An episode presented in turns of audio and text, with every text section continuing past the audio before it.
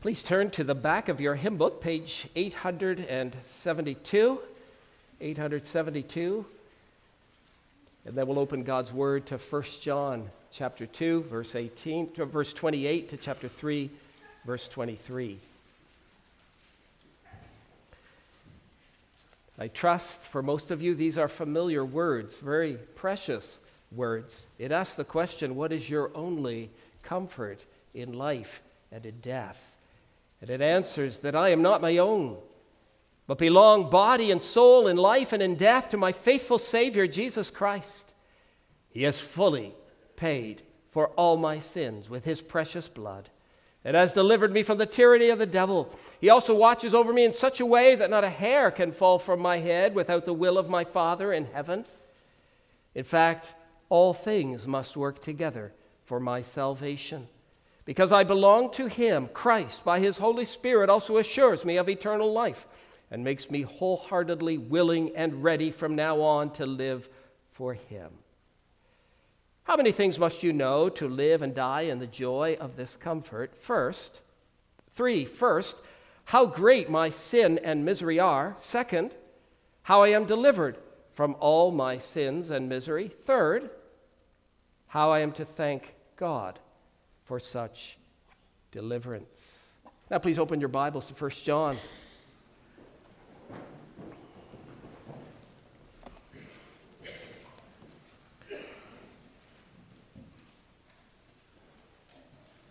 You find it on page 1866 in the Pew Bible, 1866. 1 John chapter 2 and verse 28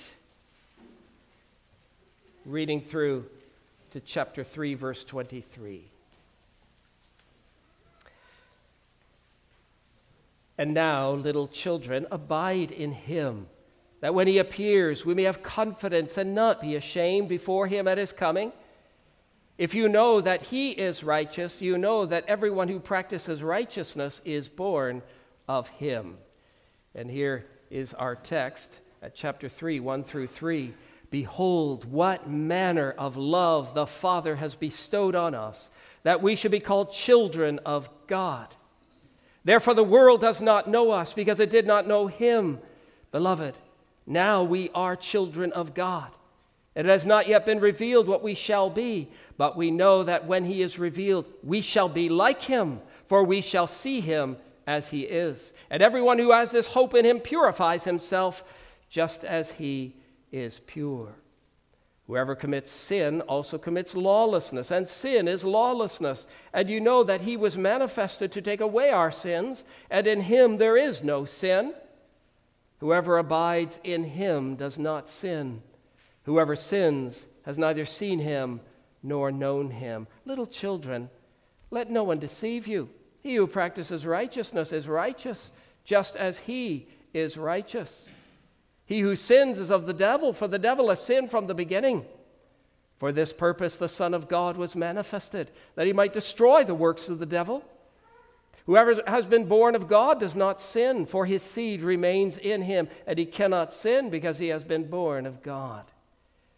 In this, the children of God and the children of the devil are manifest. Whoever does not practice righteousness is not of God, nor is he who does not love his brother. For this is the message that you heard from the beginning that we should love one another, not as Cain, who was of the wicked one and murdered his brother. And why did he murder him? Because his works were evil and his brother's righteous. Do not marvel, my brethren, if the world hates you. We know that we have passed from death to life because we love the brethren. He who does not love his brother abides in death. Whoever hates his brother is a murderer, and you know that no murderer has eternal life abiding in him. By this we know love, because he laid down his life for us, and we also ought to lay down our lives for the brethren. But whoever has this world's goods and sees his brother in need and shuts up his heart from him, how does the love of God abide in him? My little children, let us not love in word or in tongue, but in deed and in truth. And by this we know that we are of the truth, and shall assure our hearts before him. For if our heart condemns us, God is greater than our heart and knows all things. Beloved, if our heart does not condemn us, we have confidence toward God. And whatever we ask, we receive from him because we keep his commandments and do those things that are pleasing in his sight. And this is his commandment that we should believe on the name of his Son, Jesus Christ, and love one another as he gave us commandment. So far, the reading of God's word. I encourage you to keep it open as we reflect upon the first three verses.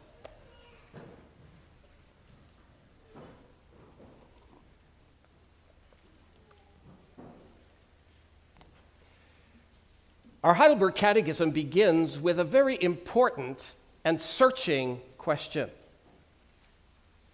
What is your only comfort in life and in death? This question is one that comes to each and every one of you personally. What is your only comfort in life and in death? The question presupposes something. It presupposes that we live in the midst of trouble, misery, suffering, anxiety, and grief. Each one of us is in need of comfort. We need comfort because we are descendants of Adam and Eve. And therefore, we find ourselves in a state of sin and misery. Sin has brought a curse upon all of creation. Consequently, people are subject to many griefs. The third chapter of the Bible, God said that as a result of Adam's rebellion, there would be pain in bringing forth children, pain in tilling the ground, pain from thorns and thistles, and pain in death as man returns to the ground from which he was taken. Because of sin, this world has become a dangerous place. We suffer because of the violence of other people, diseases, accidents, old age, and death. When Adam revolted, the world that was once a beautiful paradise was terribly broken. Throughout history, millions of people have been killed through war. Many have suffered persecution and torture. These are the realities of the world in which we live. If you were to drive through the streets of Aylmer, Tillsonburg, St. Thomas, or London this morning, it may appear to be peaceful, calm, and pleasant. But if you were to go from house to house, getting to know every family on that seemingly peaceful street, you would soon find out that every household has its own particular struggles and sorrows. In one house, you will find a lonely widow or widower. In another house, you'll find a broken-hearted man or woman who has just completed their divorce proceedings. The pain is unbearable. And then as you move up the street, you may find someone who's about to lose their house or business due to lack of work. And as you continue to the next boulevard, you may find in a home a teenage son or daughter that has rebelled, that has left a family in rebellion or been arrested for illegal activities. And then you come to the home of a young woman who is suffering the emotional trauma of abortion or the emotional wreckage of a child custody battle or the mental and emotional consequences of sexual abuse, alcohol addiction, or drug use a place that may appear from the outside to be very peaceful and happy with a nice white picket fence. It may be the very place where there's much suffering from the brokenness of sin and misery. To be delivered from this wretchedness, we need to face reality and admit the unpleasant fact of our sin and misery. Once we come to see that we are miserable sinners, then we also need to be directed to Jesus Christ to find the true, soul penetrating comfort that we need. Our sin is great, but the perfect and finished work of Jesus is far greater. So let's consider together this morning the first three verses of 1 John 3 in connection with Lord's Day 1, our only comfort in life and in death. The verses before us reveal love that amazes, love that alienates, love that assures, and love that activates. First of all, love that amazes. What are some of the experiences in your life that have caused you to say, wow? Maybe on your wedding day, you said to yourself, This girl loves me and has committed herself to me for life? Wow. Well, dear friends, there is a love that is far greater than that between a man and a woman. Notice how John begins this third chapter. Have a look with me at verse 1. Behold, what manner of love the Father has bestowed on us, that we should be called children of God. Behold, or see, or consider. That first word there in verse 1 is an imperative, it is both a command and an exclamation. This first verse is an outburst of wonder at the love by which we are made children of God. John is amazed. The love by which we may be adopted into his family is astounding. The Father's love is not humdrum. The word that is translated what manner is used seven times in the New Testament, and in each case it denotes astonishment and wonder. Wow! John marvels and prompts his readers to do the same. Behold, consider how great is this adopting love. What an honor to have it bestowed upon us. Sonship is ours not by right, but only by grace.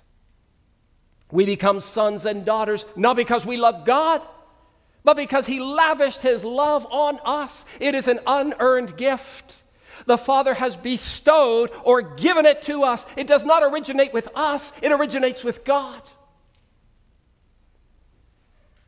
Congregation, as you contemplate this great love, does it fill you with wonder, even as it did the Apostle John? Imagine. Imagine a homeless, rejected child from the streets coming into a man's house and vandalizing, destroying, and stealing the man's possessions, leaving his house in shambles, wrecking every precious thing.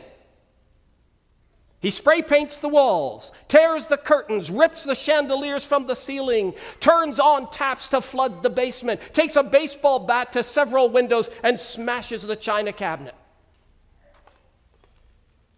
And then a man comes home. And instead of severely punishing the child, he adopts him and makes him his son. He washes him, gives him new clothes, takes him into his family, and gives him a place at his table. We would say, what an astonishing expression of kindness, mercy, and love. Well, congregation, such is the love of the Father which is lavished on us. By nature, you and I are rebels, worthy of everlasting curse of God. You are children of corruption, disobedience, and ingratitude. You've repeatedly spat in the face of God. Yet God comes to you in His great love. And what does He do? He washes you, cleanses you through the blood of His own Son. He gives you new clothes takes away your filthy rags, and clothes you with the righteousness of Jesus. He adopts you into his family and he sets you at his table. He's not ashamed to be called your father and to call you his sons and daughters. He releases you from your deserved penalty because Jesus took the punishment. He brings you from a state of hostility and enmity to one of acceptance, favor, and honor. Behold, congregation, this love which the Father has lavished on us. The Apostle Paul said it this way God demonstrates his own love toward us in that while we were still sinners, Christ died for us. Is this love the subject of your contemplation?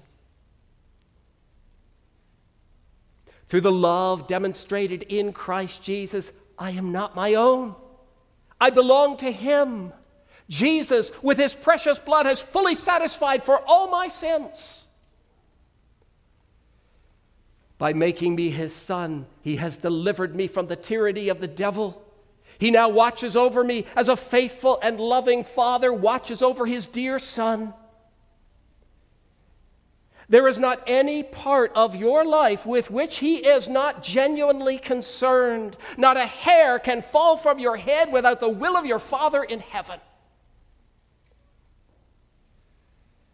Behold, consider, reflect upon, marvel in the love by which you were made a child of God.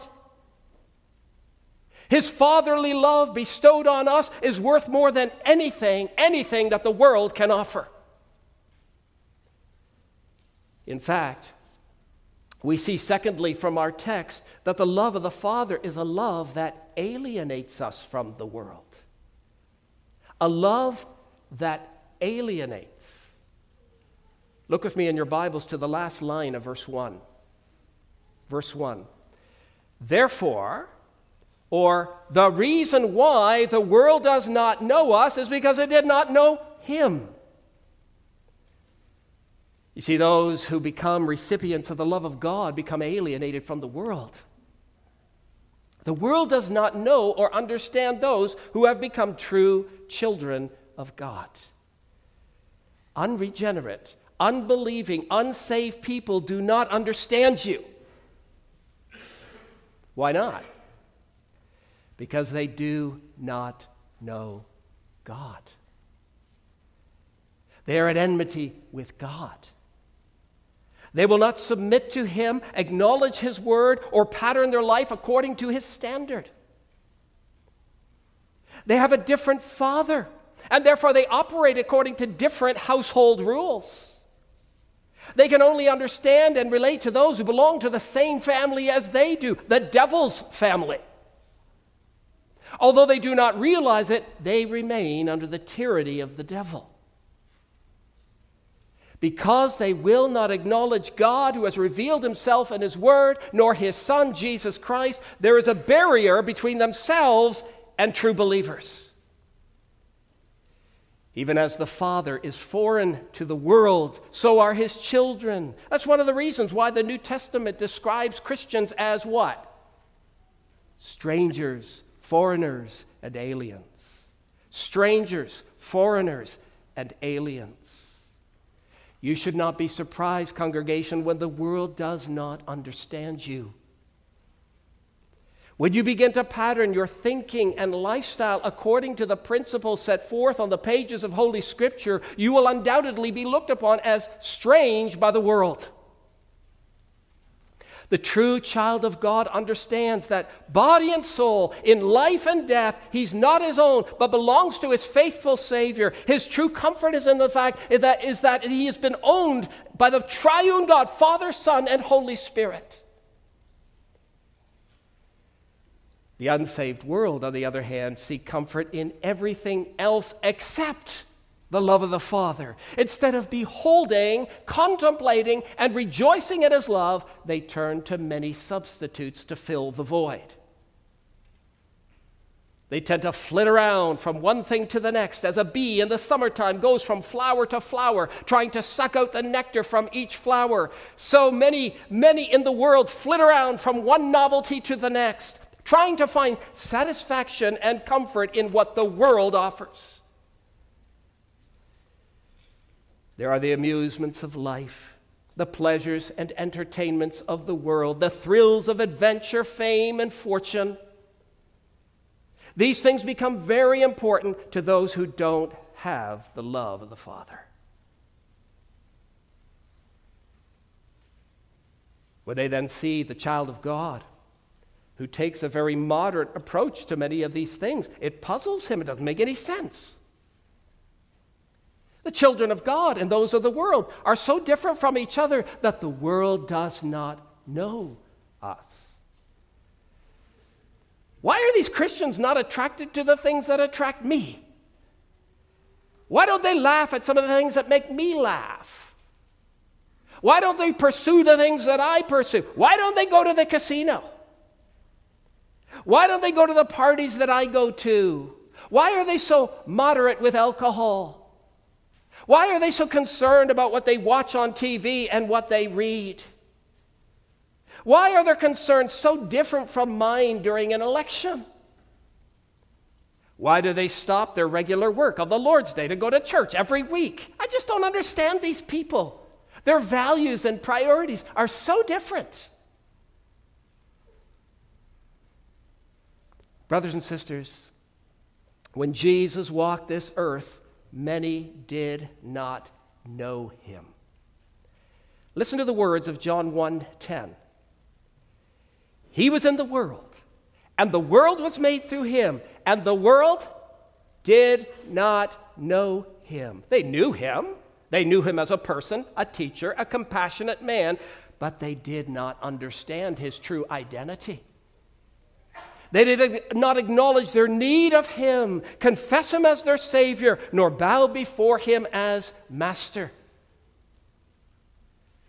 They did not comprehend him as the true light which shines into the darkness. Oh, yes, the world knew him, but they did not know him.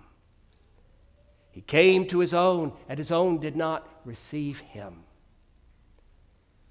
Congregation, so also the child of God who is indwelt by the Spirit of Christ is not understood nor accepted by the unsaved world. As Jesus was hated because he revealed their sin, so the Christian who shines the light in the world may be hated. Jesus said in John 16, verses 2 and 3, They will put you out of the synagogues.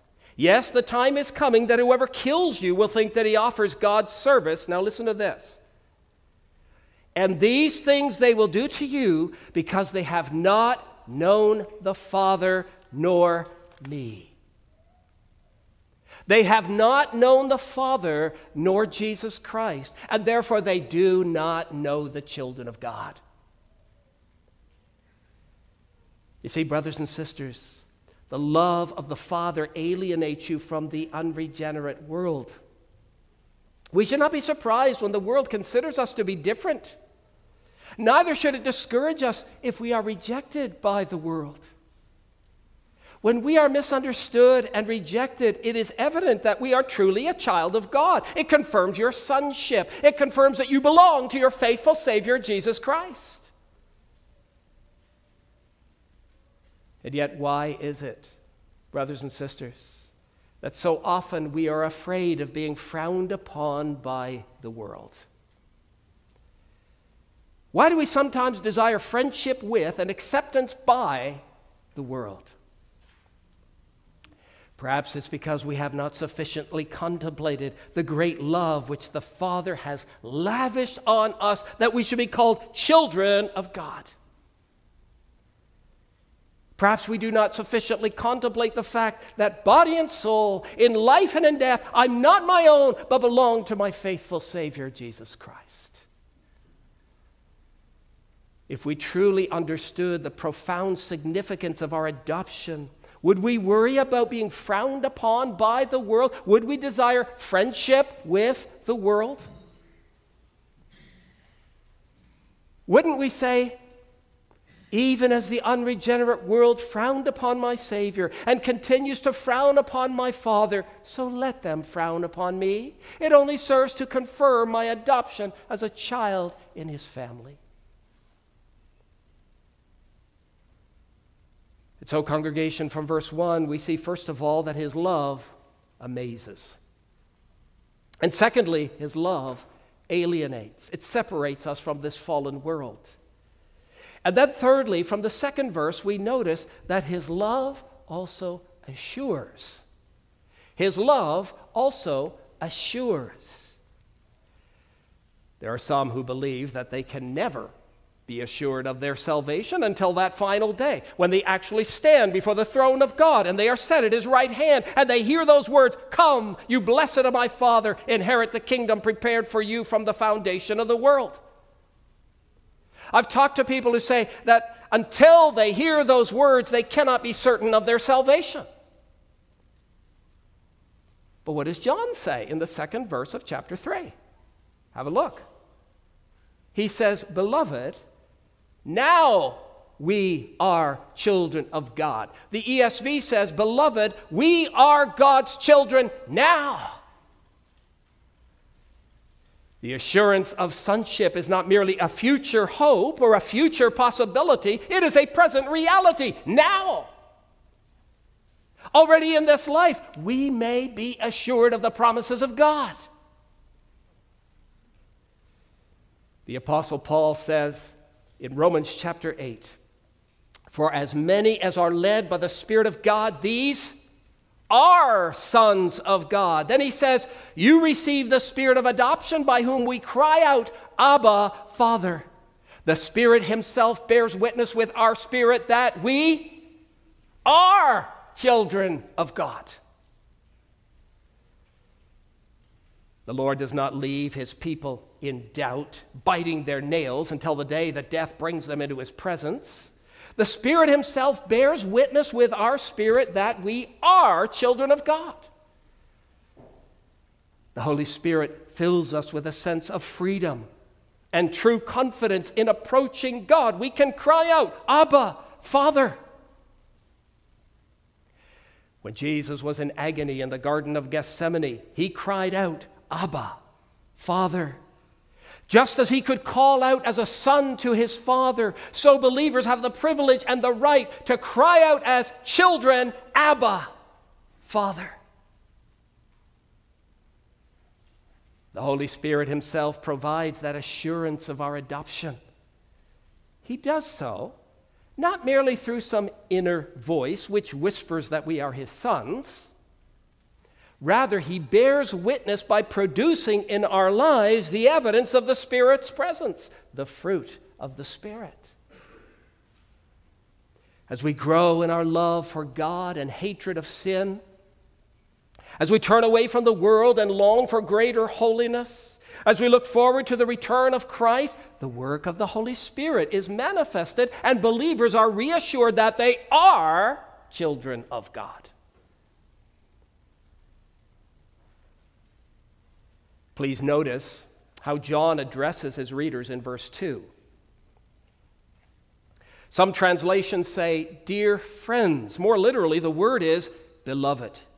Beloved, now we are children of God. They've had the love of the Father lavished on them, therefore, John does not hesitate to call them what they are beloved.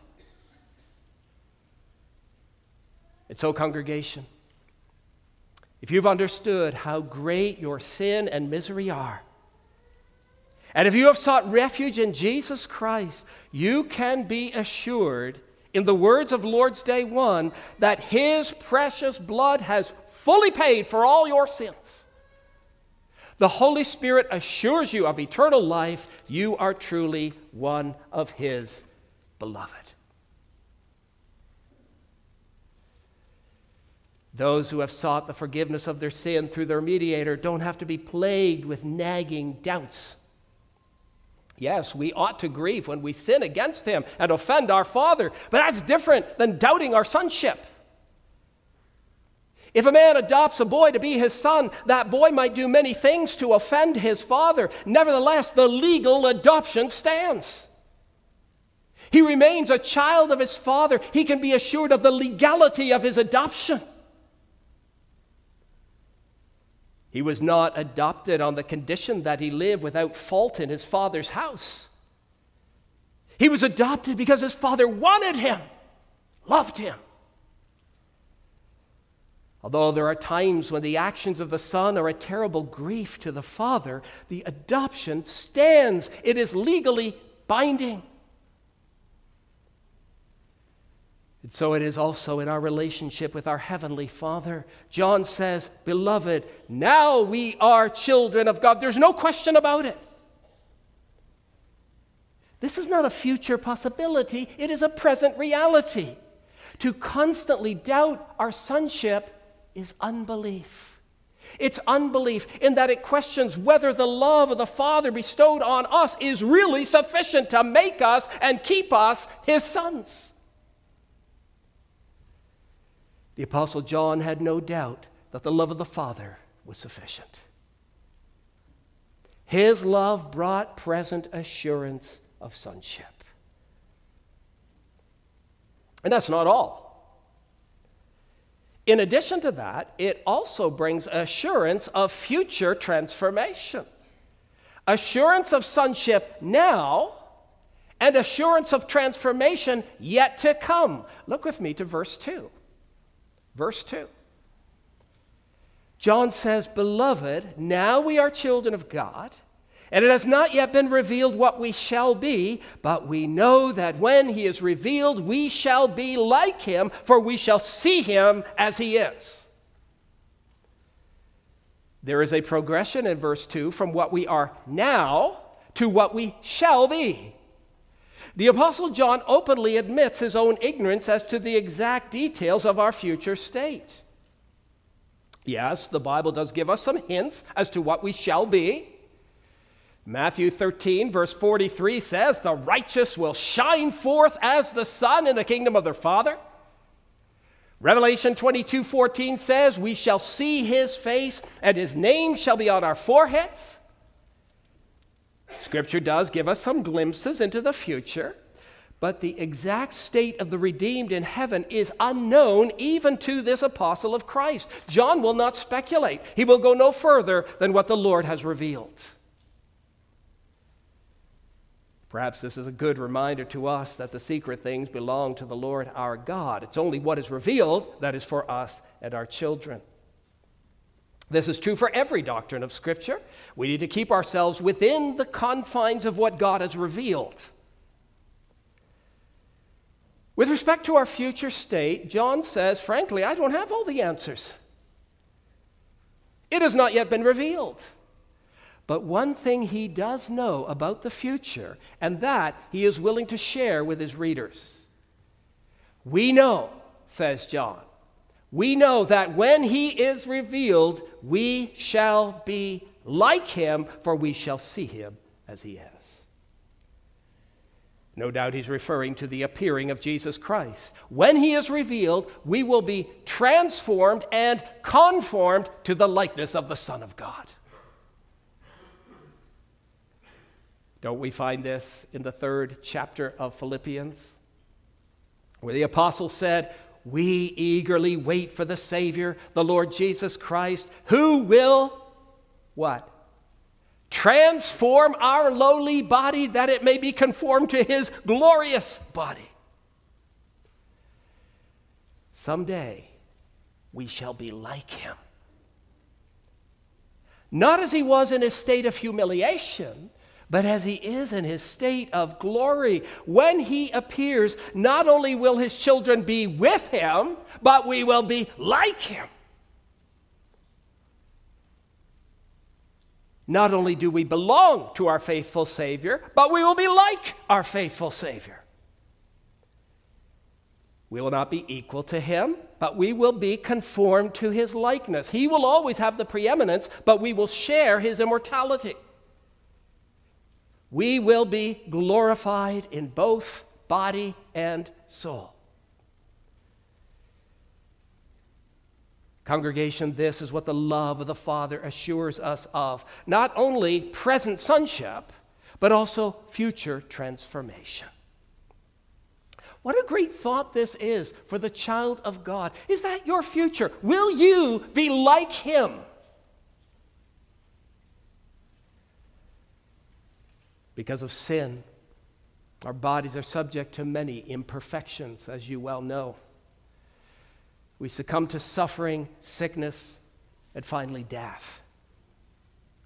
But when Jesus appears, all who have trusted him will receive a body like that of our glorified Lord.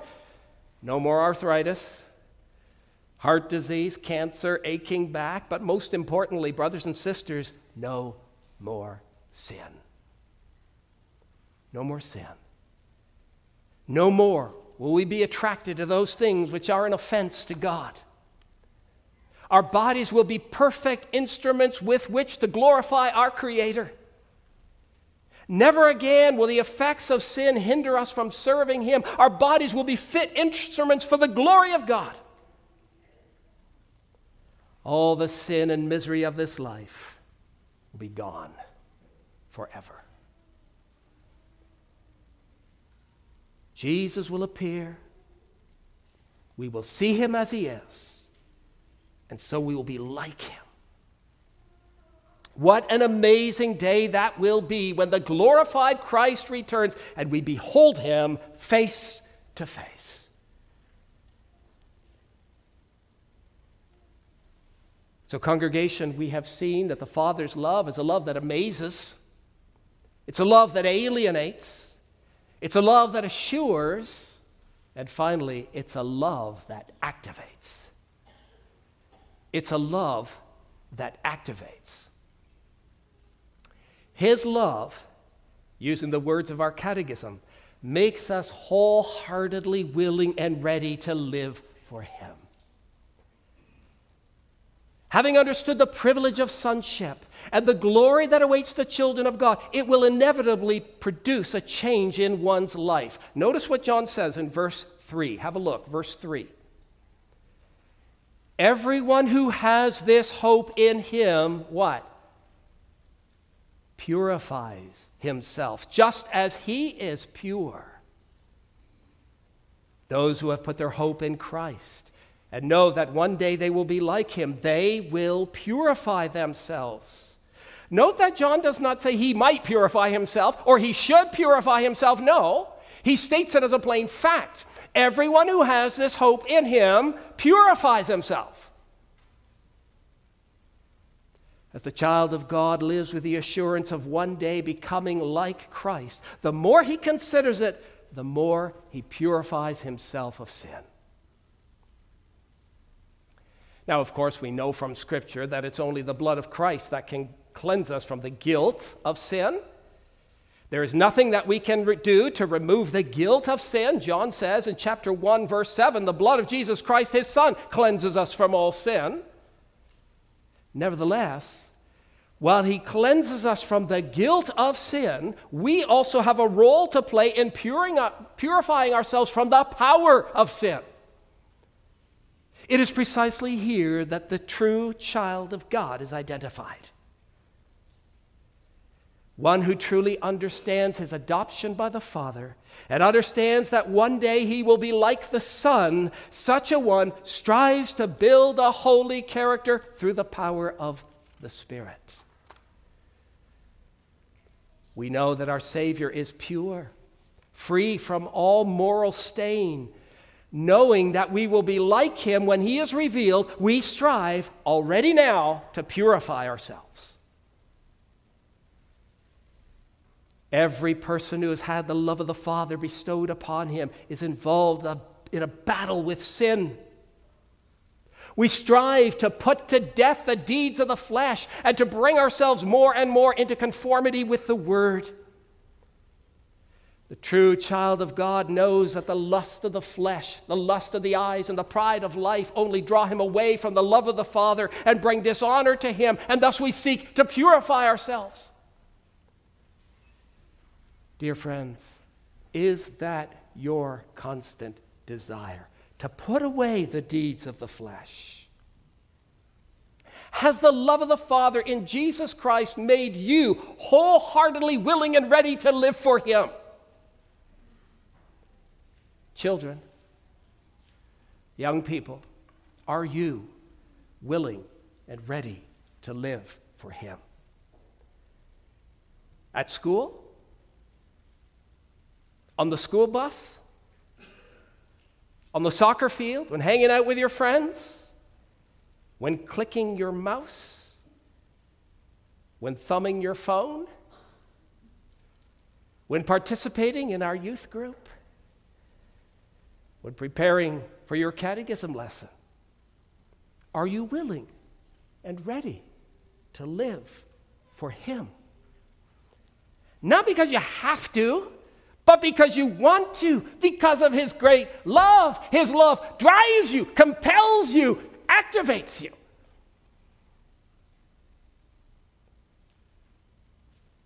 It seems to me, congregation, that this aspect of the Christian life is often neglected today. Holiness and purity seem to be optional for many professing Christians. As long as you're saved, well, that's the important thing. But John says here that salvation is inevitably accompanied by self purification. This is not optional. John says, verse 3, have a look there again. Everyone who has this hope in him purifies himself. Everyone means that there's not one single exception. It is inconceivable to be a child of God and not care about holiness, not desire to reflect in your life the purity of God. Without striving and longing for greater sanctification, there can be no present assurance of sonship, nor assurance of future transformation. Our willingness and readiness to live for Him are the confirmation of our adoption. The Apostle Paul said to the Corinthians, Therefore, having these promises, beloved, let us what? Cleanse ourselves from all filthiness of the flesh and spirit, perfecting holiness in the fear of God. Let us cleanse ourselves. Congregation, if you've had the love of the Father bestowed on you, then you will begin to abhor the filthiness of the flesh, and you will begin to pursue self purification, looking unto Him who is eternally and unchangeably pure and righteous. And so, as we close, I ask you once again that important and heart searching question What is your only comfort in life and in death? The answer that we find in Scripture is this My only comfort is that I belong to the triune God. His love has separated me from the world. It assures me of sonship. It will transform me to be like Jesus, and His love makes me willing and ready to live for Him. Then let us contemplate that love. And let us rejoice in it until the day our Savior is revealed. What an honor it is to be adopted into God's family. Don't take it for granted. Come to Him thankfully, joyfully, humbly. Come with a heart of love for your Father, your Savior, your Master, your God, and continue your life with a determination to live for Him. What is your only comfort in life and in death? Turn to the Savior, and He will grant you all that you need for time and eternity. Let us pray.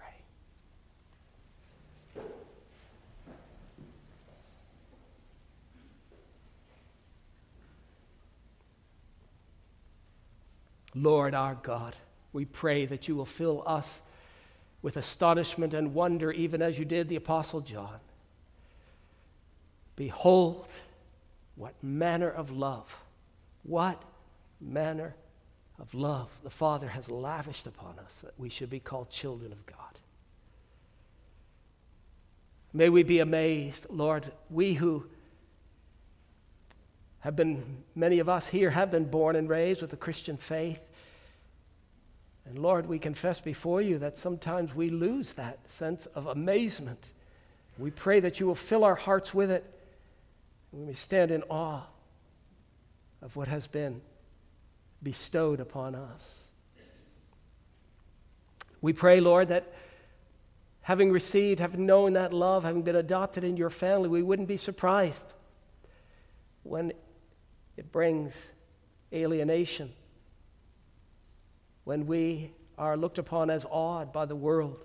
But may we nevertheless present before the world that message of your saving love. We pray, Lord, that if there are any here who are struggling with doubt, Lord, that they may be able, along with the Apostle John, to say, We are now children of God. We anticipate the day when we will be transformed into the likeness of Christ. What a tremendous day that will be. We struggle, Lord, in this life with so many difficulties, trials, disappointments. We suffer from the uh, breakdown of the body, but the day will come when we will be like the one who purchased us. And so, Lord, we pray that we might truly rejoice in that. And may we give ourselves, may the children here and the young people give themselves wholeheartedly. May they be willing and ready to live for you. Hear us, Lord, and receive our praises as we conclude. In the name of Christ Jesus.